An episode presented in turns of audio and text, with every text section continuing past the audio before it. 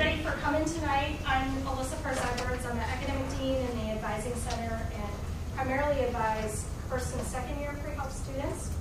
Got my colleague uh, Deborah Wahl with me here tonight. She works over in the Allen building and among many other things. Uh, but the reason she's here tonight is uh, because she advises juniors and seniors they're the application process. And alums.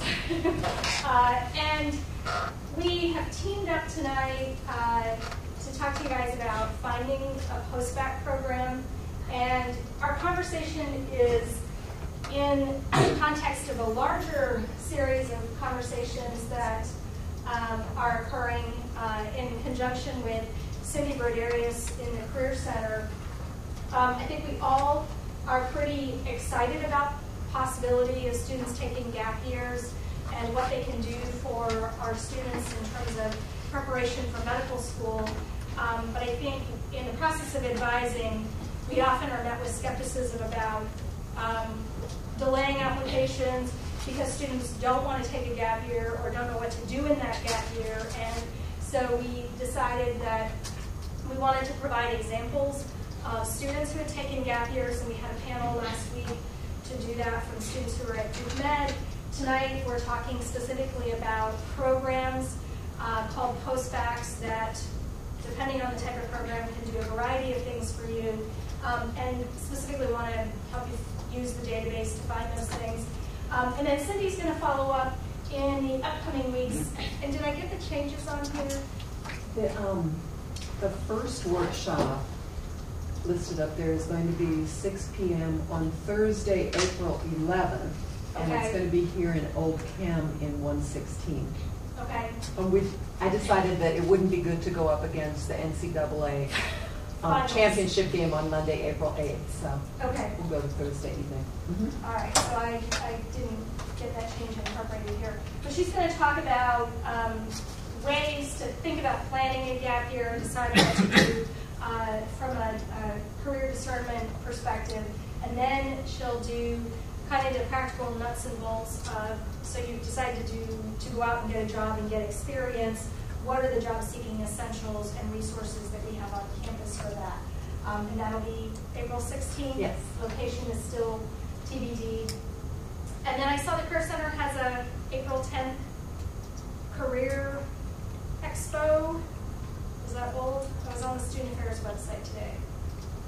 Just in time career fair. That's a just-in-time career fair. Yes, yes. So Mhm. we'll uh, be pushing that out on our listservs as well. Okay, so Debbie, do you want to? Yeah, can you flip to this to a big screen? I'm not sure.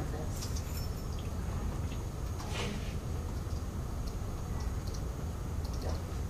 Okay, well, then, There we go. Got it. Uh, I don't know how to do that. Oh, okay. Sorry, I don't know what brings this up. All right. Um, so, a post, that, let me just, um, piggyback on what, um, what you said, Alyssa. Uh, a lot of students come to me and say, you know, I really don't want to take a, a, a gap year. My parents don't want me to take a gap year. Uh, their, their friends never took a gap year. Their, their, their doctor friends don't. Um, increasingly, um, over half our students are now taking gap years. So um, this year, our applicants, um, senior and alums are about, it's, it's split close to 60-40 in favor of students who are taking a gap year or gap years. So just so you know that um, juniors who are in the applications process are now in the minority, not, not the majority. It's, and the average age for, um, I think M1s at Duke Medical School is something like 23, 24. So it's, medical schools appreciate students who have taken time for other activities or career discernment, whatever. So post-bac uh, is short for post-baccalaureate program. It means past the bachelor's degree. And it's, as it says, one of the many options. Um, that you can consider in your gap year or gap years. And um, students consider them for a number of reasons. Um, one of them is who does a postbac? Why do you do a postbac? What are the different categories of postbacs? The um, one category is um, what we call career changer postbac programs. They're the, what do I say? They are the easiest to advise students about because they're for students who have gone through four years and have taken maybe no, no pre-med courses, or maybe in their senior year decided, oh my gosh, I want to be a doctor for a variety of reasons. So maybe they've started and taken, let's say, in uh, first semester camp or two semesters. So you've virtually no prerequisites. And these career changer programs prepare you completely to go to medical school. And it's like, it's, it's pre-med boot camp. Uh, they are um, crammed with all your pre-med courses in generally a year and a summer. Um, they're great programs for students who suddenly woke up one day and decided they wanted to be a doctor, but haven't had the courses, or they've been out a couple years, worked, and decided that they don't find what they're doing particularly fulfilling, and have been volunteering in a hospital and decided they want to go to medical school. So these are, um, these are great programs. They've been around a long time. The very best of them, my favorites, are Bryn Mawr and Goucher and Hopkins. Um, Columbia is, an, is, is one of the older programs, so is Bryn Mawr. Um, Columbia is, a, I'm a little, uh, because of the price of um, living in New York City is so, is so high, I, I do have hesitant, little hesitation in recommending that. Goucher's program is a small one. It's a, Goucher is a, a small liberal arts school outside of Baltimore. It's had this program for, I think, 30 years at least. It's a great program. It's small, so it is specifically for students who've had absolutely no uh, pre-med courses. Um, Bryn Mawr's is larger, so is Hopkins, so they're a little more, uh, they have a little more leeway, and uh, they're willing to work with you if you've had a few, just a few pre-med courses. And um, all these programs want to know why you're doing this program and what, um, what has made you decide that you want to go to medical school. So they will have expected their applicants to have shown some um, career exploration, volunteering in a hospital, shadowing a doctor, those kinds of things are important. These are premier programs. They, um, most of them, I think all of those programs have linkages with medical schools, which allow you, these linkages allow you to apply to one medical school while you're in the program, so there isn't what they call a glide year after you finish the program, um, a, a gap year. Um, people like that uh, for obvious reasons. Um, and the linkages are actually quite good uh, to a, a lot of good medical schools. And as it says there, they're highly selective and they are expensive, which is why it really works well for people who have been out in the real world real world and working for a while who have made money to pay for them. Um, the second set of program is what we call record enhancer programs. And um, these are for, these are specifically for students who are sort of, on the cusp of with their science GPA. You know, we say around a 3.0, maybe a little higher, maybe a little lower, but probably not good enough, strong enough to get you into medical school. And that's a conversation that you should have with one of your pre-med advisors to see how you fit in with that. But these are, the medical master's programs are generally what um, advisors, pre-med advisors like a lot. Um, you um, take graduate level courses. Um, so um, the Georgetown uh, Special Master's Program in Physiology is one of the best known. Um, University of Cincinnati Masters in Physiology should be better known, and I'll tell you why. Um, and then there are a bunch of others that have master's programs in physiology. They're a little newer. Um, Michigan has one.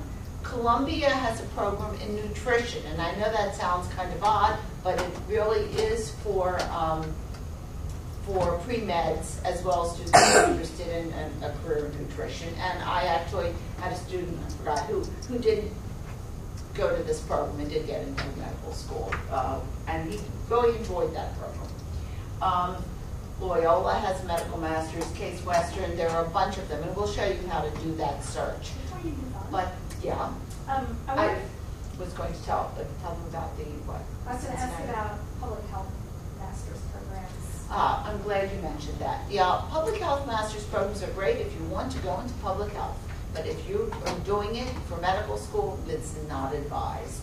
Medical schools want to see you take the courses that prove that you can do well in medical school, and public health doesn't, just doesn't count. If, on the other hand, you know, you graduate, your GPA is great, you don't want to go to medical school right away, but you want to get that master's and and that's okay. But that's not what Okay. master's. Absolutely not. Um, Just this year, three Duke alums are currently in the University of Cincinnati master's program, and all three have gotten into, have been accepted by the University of Cincinnati School of Medicine. So that, I, I- that's a great record. Um, We also have several students every year who do the SMP program and generally do well. Um, so there are undergraduate record enhancers as well. Um, they are for students who are not necessarily science majors, these might be appropriate. Um, what we advise students to do who do these programs is to probably retake the courses where they have a C minus or lower, because medical schools don't like to accept courses that are under C. Um, But mostly what you want to do in these courses is take advanced, advanced coursework, biology coursework, challenging load to prove to medical schools that you can actually handle the tough stuff, handle their, their hard courses in medical school. And um, WashU has a program, UNC Greensboro, the Harvard Extension Service, so you take sort of Harvard Extension courses. University of Penn has the same kind of program, it's a little looser. I, um, and I think Drexel actually has, has some programs. Um, I personally like students to take these, take, do programs that have good guidance. That means good advising, um, counseling, maybe MCAT practice, and some of the larger programs like the Harvard Extension Service, it's not quite clear that they have that kind of support. So we'll get to that. Um, And there are also programs, right, for underrepresented minorities, and they are variable. Some of them want you to apply to and not have gotten accepted to medical school. Wake's program is that, Wake Forest has a program. Uh, My personal, one of my personal favorites is the Illinois Med Prep program. It's at Northern or Southern Illinois? Southern Illinois. Southern Illinois. And it's a two-year program, and um, they have good results. And we have had students who have done that program, gotten into medical school. Georgetown GEMS program is another one. It's hard to get into that. There- And uh, Drexel has several uh, paths uh, to rec- record enhancers. So before you do this, do your homework really well if you're interested in a post-bac program. Um, So make sure you understand what requirements there are, whether you have to take the MCAT, whether the, uh, whether the um, GRE is, is, will, you know, suffice. Um, Make sure you um, understand how much it is and whether you really want to go into debt before you get into medical school, when quite possibly you'll be going into more debt. Uh, Make sure that, as I, they said, services vary. Make sure that um, that you're getting what you paid for. Um, all these programs are fee for service, but they make money off of their students. I mean, That's about it. Uh, Yeah, they make money for the institution, so be it, you know, buyer beware. Make sure you're, you're getting what you expect to get, and this is really important. Call and ask questions, don't be shy. If you have a question, pick up the phone, and call that office. They're as anxious to get you in general as, um, students are to come. I think that's especially true with, you know, if you feel kind of held back by a GPA minimum or something about you just doesn't quite meet, it's much better to call and ask and say, I'm a Duke graduate or I will be a Duke graduate. How flexible are you on this? Because I think they may have some flexibility for our students in ways that others. And um, I think the very last um, phrase, program track record. Don't be shy about asking, how, what percentage of your students get into medical school a year? So um, if you look on some websites, they'll tell you, they'll be very honest. The, uh, the um, career changer programs in general, right up front, and will tell you 90 to 100% of our students get in, you know. Um, University of Cincinnati actually publishes its results. They publish every year what their um, graduates are doing. So I think that's Great great. table comparing their program to other Mhm. programs, I thought. It's a great, it's a, yeah. And I, I think there, these are cropping up everywhere, so, um, I've talked to some students that have called programs and they're very evasive about track records, and.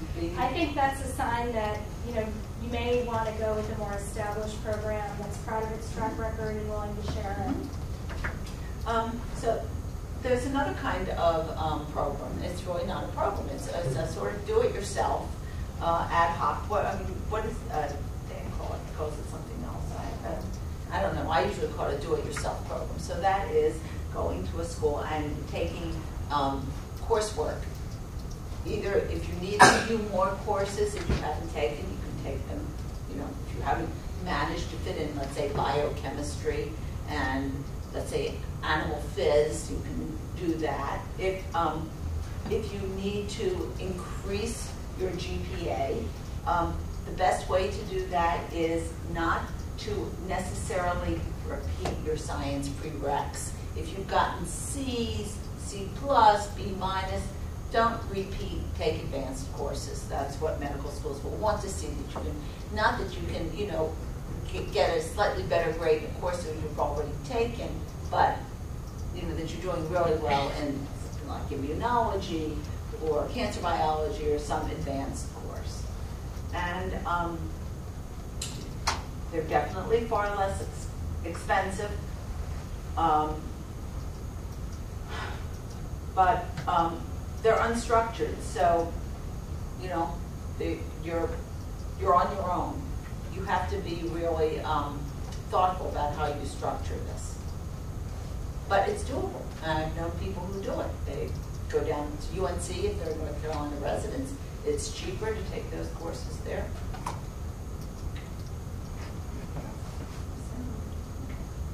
Um, so, right, cost of the program, how much do you get for what you pay for it? Um, the career changer programs and the medical master's programs are almost all full-time programs. The, um, the part-time programs are, will take you longer, but you can work at the same time, but you can't work that much and take a lot of courses, obviously, will. Um, is financial aid available? That's certainly important. Um, and again, what kind of advising do you get? Um, for the committee letter, generally, we will write the committee letter if you've been out, I think, four years or less. Um, for career changer programs, they write the letters. You're paying for that.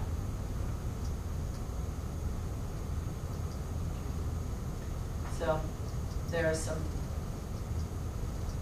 we, we wanted to just show you Yeah. some Duke students with kind of anonymized information. So we had a career changer who went to UPenn and went to UPenn then for medical school. Um, I think he graduated from Duke in 2006. Uh, Debbie talked about her three stu- students who are all going to make matriculated University of Cincinnati. Um, in 2012, uh, entering class for medical school of eight students who went to the Georgetown Special Masters programs.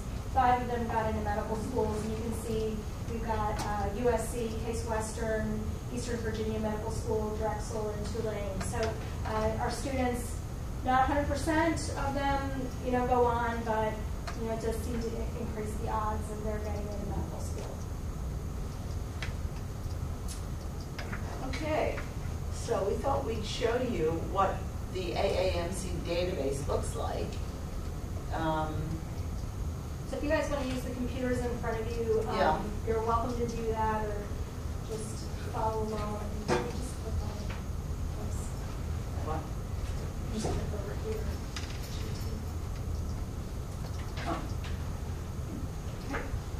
Oh. Um, so you can see that there's a, they have a program focus.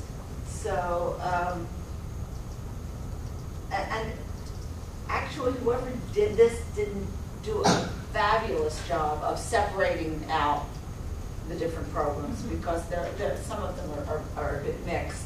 But let's do, um, let's go to the academic record enhancer programs. And let's do all states. Did I do that? Yeah, it's, Okay, all states. Um, public, private, all. And let's do, instead of all graduate, undergraduate, because that will give us a lot, let's do the graduate ones first, because we talked about those. The, um,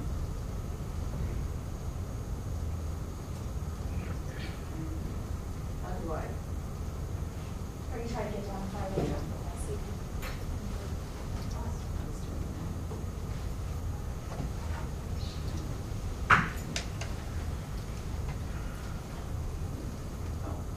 Okay, and so graduate, and we'll do all, that's highlighted, and we'll do a search.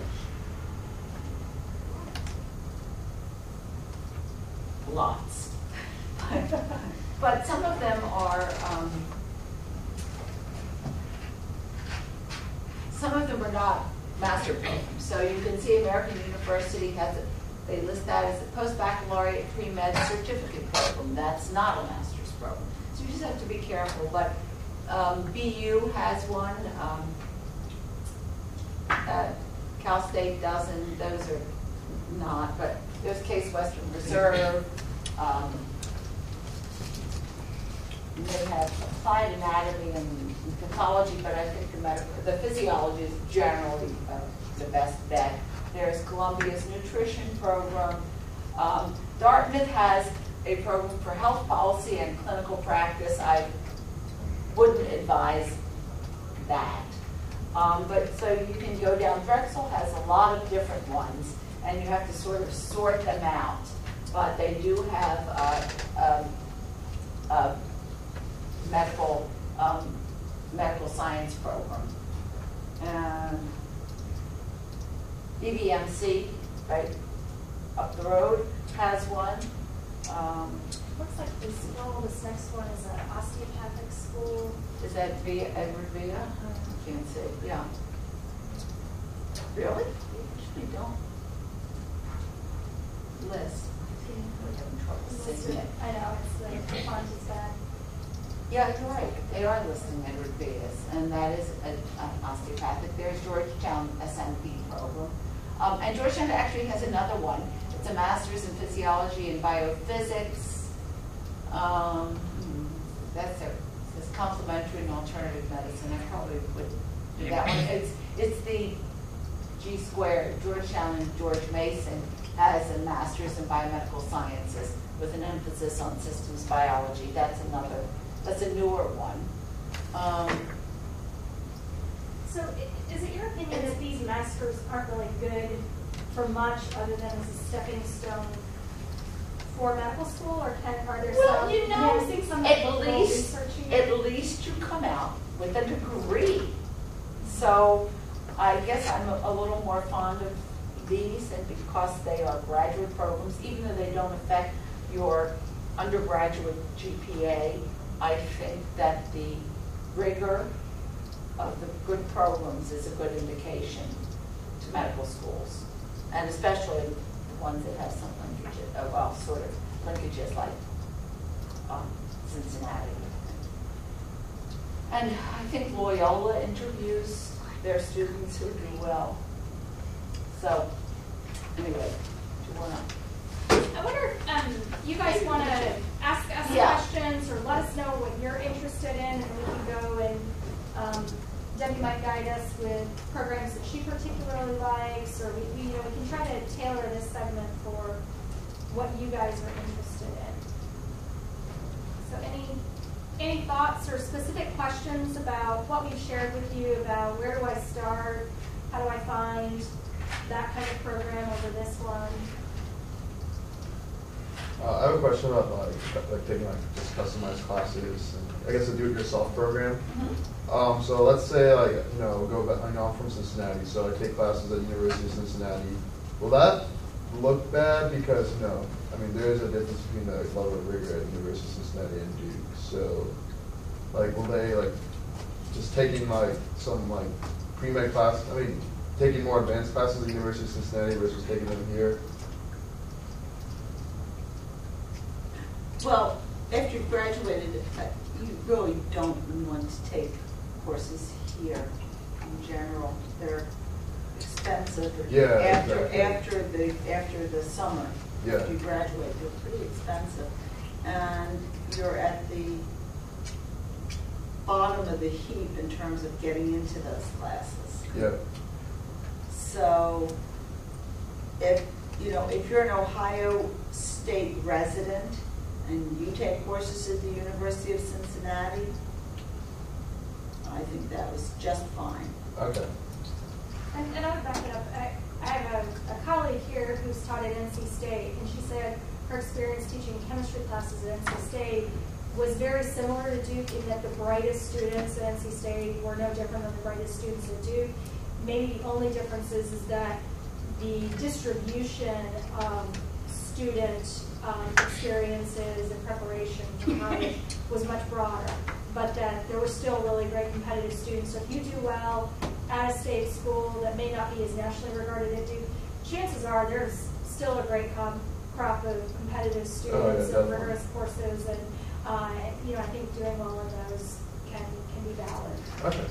Students get into medical, you know, people forget, students get into medical school from all universities and colleges in this country. And, you know, they're generally well prepared.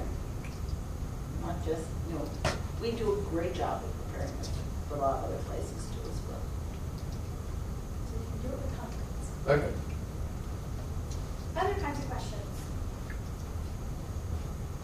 I have a question. So what if you almost done with your uh, pre-med requirements, but for some, so some of the classes that you took at Duke, you didn't do as bad, but you also didn't get like a, that good grade. So what would be like one of the suggestions that you would have in terms of doing a postbac or you doing doing it by yourself, or, or what other classes would you take? I think if you're looking at repeating courses, um, our advice is if you've got a C minus or lower, those are courses worth repeating. Um, I think those would be ones I'd do kind of in an à la carte way. I'd go find nearby state school, do the lowest tuition possible. Um, you know, when you get done with that, then you might need to assess, okay, do I need to go take more advanced coursework in biology? Would I benefit from a special master's because now my GPA is within range? Uh, you know, I think what you'll find is you go into the special master's, um, some students find that they're out of reach because their GPAs aren't quite there. So then going back and doing some a la carte courses in preparation for that is helpful. Um, without really knowing where you are. It would be it's- better, better to have a one-on-one conversation. Yeah.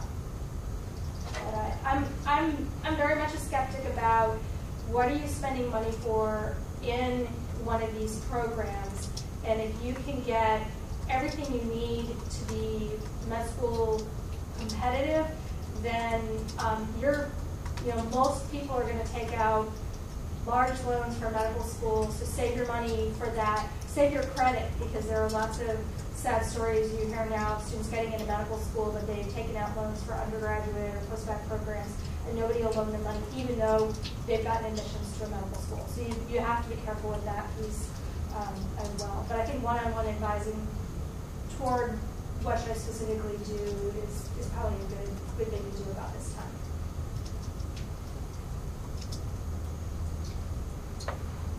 Other kinds of questions about where students go, um, when you get into the database, I know it's overwhelming. I mean, when Debbie limits it to just graduate programs, you know, this huge list comes up. I set no limits and got 130 Yeah. different schools listed, but I don't think that included, I wasn't counting, you know, Drexel has seven, and, you know, I think the possibilities I out forgot there Tulane has a bunch of them, I forgot, yeah.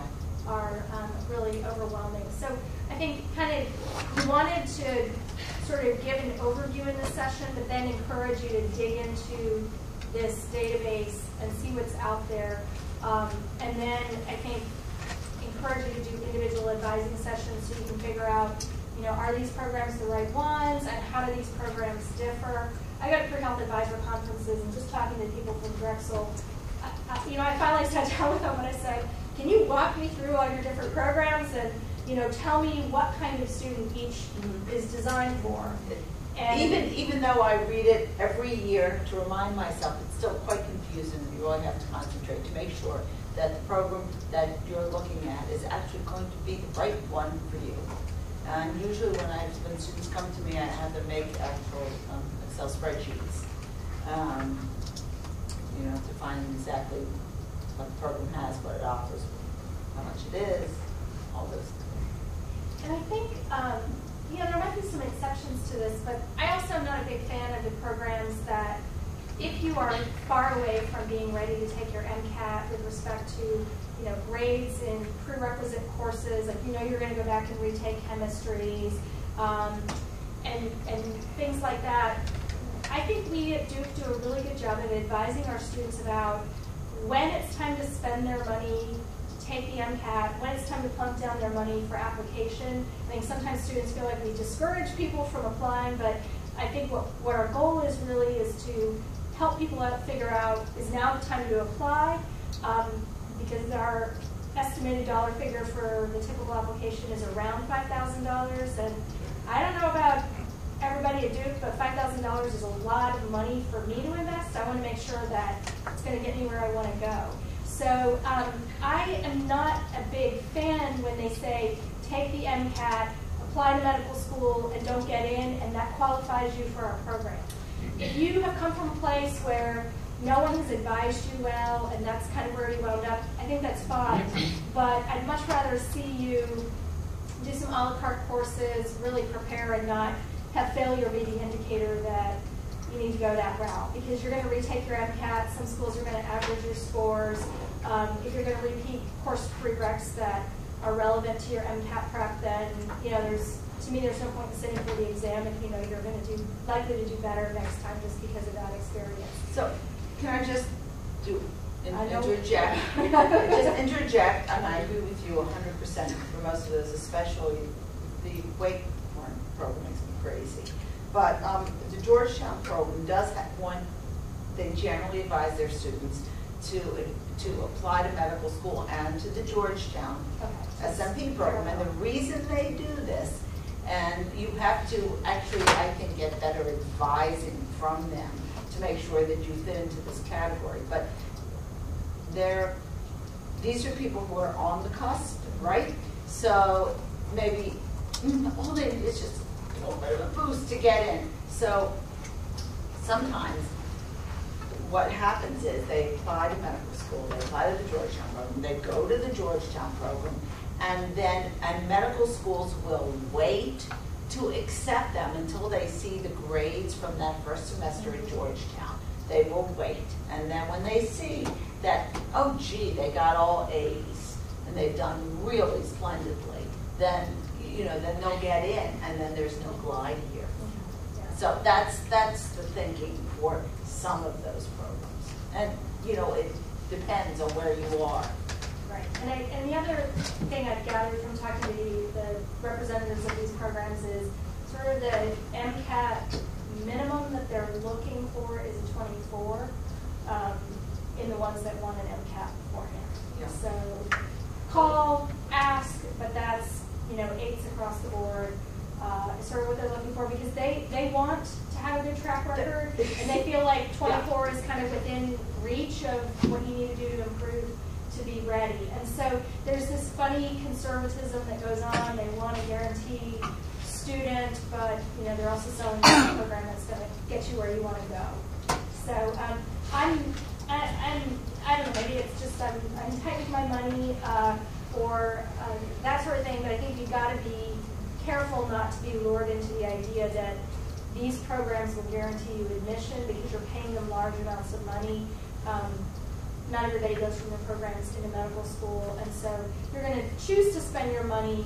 Um, make sure that you've really evaluated that there are value-added opportunities and experiences. And I would encourage you guys, if you have questions about specific programs, um, Debbie's got a lot of experience in advising students, seeing student where students go, where they get into medical school when they do apply, and um, you know I think can can provide you at least some knowledge about some of the programs. I mean, we obviously haven't had students attend all of these programs and been successful getting into medical school, but um, we know it's overwhelming to wade through this stuff, um, and then the promises versus the costs, but are, are here to support you if you want to pursue this route further. Other questions? Yes? So we have the lists of programs here. If you were to navigate one of your favorites, Ms. Wahl, how would, where would be some of the places on those websites that you'd look for some of the information, like, you know? Sure, um, sure. Um, Can you acceptance here? I don't see, uh,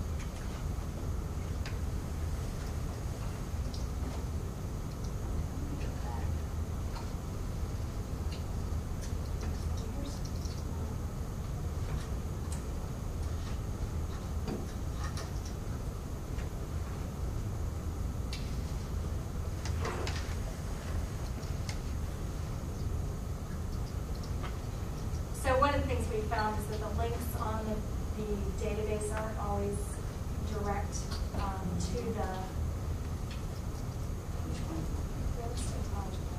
aren't direct, so we're having to kind of navigate around the University of Cincinnati website, given our It's taking me a while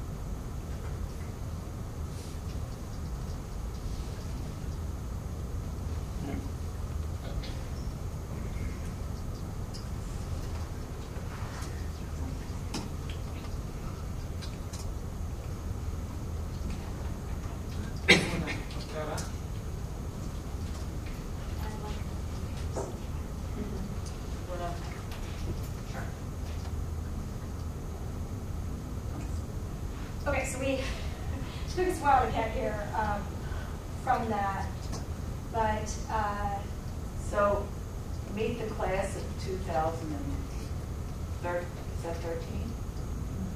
Yeah, so they have, they've introduced the students, current student survival guide, benefits of the program. Shall we look at that?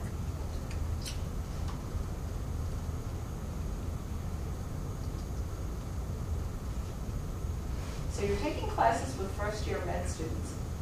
And that tells the medical school that, and the same is true with, uh, I think Georgetown, that, uh, that you can handle. Um,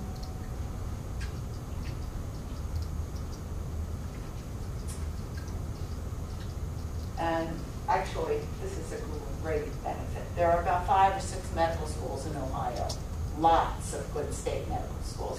And this program qualifies out-of-state students for Ohio residency and subsequent application to medical schools in Ohio, which is great. Um, yeah, Ohio is one of the best states in terms of numbers of medical schools.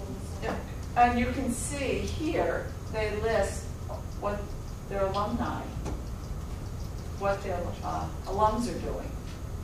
So, that's great, they have a good, people ask questions. Did you see, I, where's the chart? So that hyperlink in the text, Ah, I looked at this the other day, I thought it was really interesting. It kind of, it also sort of leads you to some of the, the most popular other programs um, through the links. Tuition, cost of living, entrance requirements. So what I liked about this was it was kind of a quick at a glance, here's the landscape of a, of a, a relatively small pool, but um, I think gives you a snapshot of other places you could look at and how Cincinnati um, varies with them. you can see also that most of them want you to have a minimum GPA, but that's an overall GPA, it's not the science. Okay.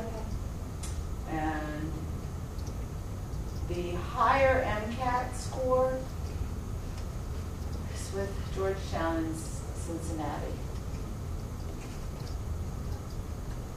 Yeah, so they, these MCAT scores are just off the national average, which I think is around 30. Is that? I think Duke tends to Thirty-one or thirty? run in the 33, 34 range for our, our matriculants.